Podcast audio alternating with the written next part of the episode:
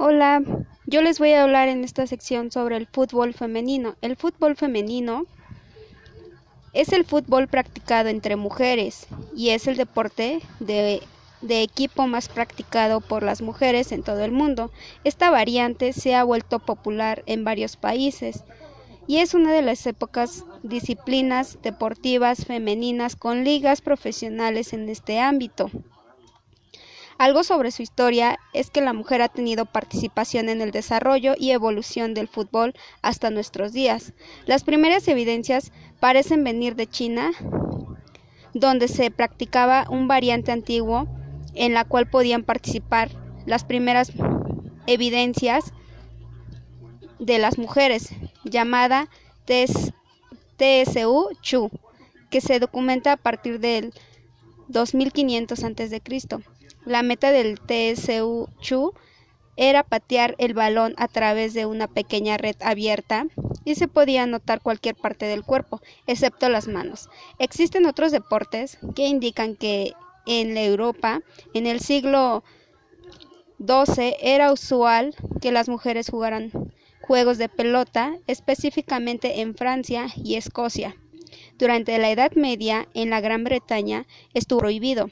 Tras siglos de percusión y prohibiciones contra el fútbol por su naturaleza violenta, en mil ochocientos sesenta y tres en la Gran Bretaña se, se definieron normas para evitar la violencia en el juego con tal de que fueran socialmente aceptables para las mujeres, mientras que en algunos sostienen que el primer partido oficial de balompié femenino tuvo lugar en Glasgow.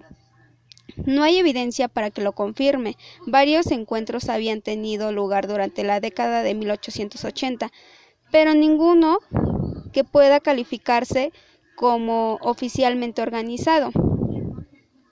En mil ochocientos noventa y cuatro, Nettie Honeyball, una activista de los derechos de la mujer, fundó el primer club femenino, denominado British Ladies Football. Honeyball declaró que todo esto quería demostrar que la mujer podía, em, que podía y tener un lugar muy importante en la sociedad y representación en el Parlamento. El primer partido considerado oficial por la mayoría de las fuentes se realizó en Londres el veintitrés de marzo de mil ochocientos noventa y cinco, organizado por Ladies' Football Club. Fue un encuentro entre equipos North y South en el campo de Crouch and Athletic antes de diez millones de personas, que se finalizó con la victoria de siete a uno del North, campeonato por Honeyball.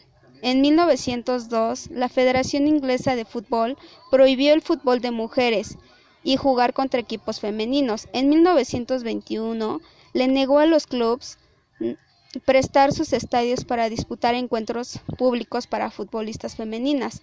En la Primera Guerra Mundial fue clave en la manifestación del balompié femenino en el Reino Unido, debido a que muchos hombres fueron reclutados por las Fuerzas Armadas, Fuerzas Armadas británicas y partieron al campo de batalla. Las, la mujer se introdujo masivamente en la fuerza laboral y por ende en los torneos de fútbol eran populares entre obreros varones de la época. Muchas fábricas tenían sus propios equipos de fútbol, que hasta entonces era privilegio de los varones.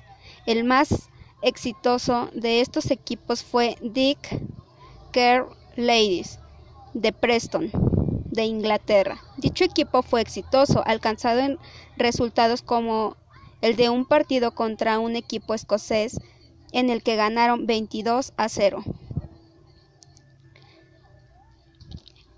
Hoy en día, el fútbol mexicano para mujeres ya es bien visto. Es una distracción y como mujer puedo decir que no hay limitaciones para que uno esté dentro de un equipo.